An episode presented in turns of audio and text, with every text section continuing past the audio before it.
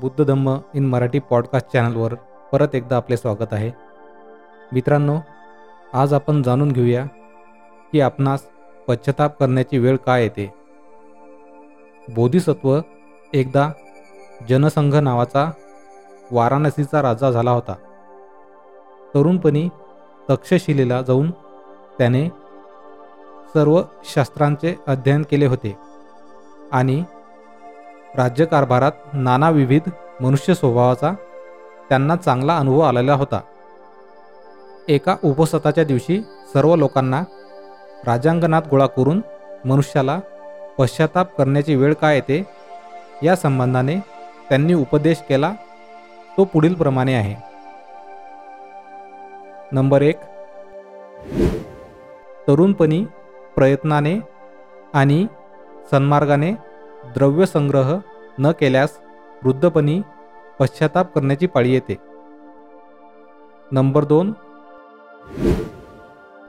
आपणाला सर्व साधने अनुकूल असता आपण जर शिक्षण संपादन केले नाही तर सतत पश्चाताप करण्याची वेळ आल्यापासून राहणार नाही. नंबर तीन. पूर्वी मी खोट्या उठाठेवी करणारा चहाडखोर व शिवीगाळ करणारा होतो. याबद्दल वृद्धपणी पश्चाताप करण्याची वेळ येते. नंबर चार. तरुणपणी पुष्कळ प्राण्यांचा घात केला. प्राणीमात्राला निर्दयतेने वागविले.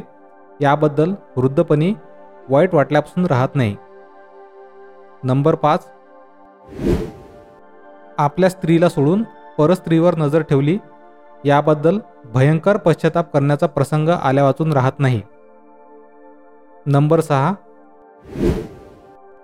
घरात पुष्कळ अन्नवस्त्र संचय असून देखील त्यापैकी अल्पही दानधर्माकडे लावले नाही. याबद्दल वृद्धपणी मनाला तळमळ लागून राहते. नंबर सात. माझ्या अंगी सामर्थ्य असून तारुण्यात वृद्ध आईबापांची हेडसांड केली ही गोष्ट वृद्धपणी मनाला फार झोमते. नंबर आठ. ज्याने सर्व प्रकारे माझ्या बरेपणाची काळजी घेतली त्या माझ्या पित्याचा समुपदेश मी ऐकला नाही आणि त्यांचा अवमान केला. याबद्दल फार पश्चाताप करण्याचा प्रसंग येतो. नंबर नऊ. तारुण्यात साधू संतांचा आदर सत्कार करून त्यांचा धर्मोपदेश मी योग्य काळी श्रवण केला नाही. याबद्दल नंतर पश्चाताप करण्यात येतो.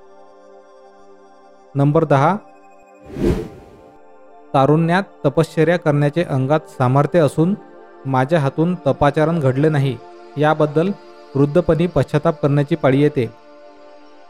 म्हणून सुज्ञ तरुणाने या दहा गोष्टीबद्दल पुढे पश्चाताप करण्याची वेळ येणार नाही अशी सावधगिरी ठेवावी व उत्साहाने सर्व सत्कर्मे आचरून आपणावर पश्चाताप करण्याची वेळ येऊ नये अशी काळजी घ्यावी.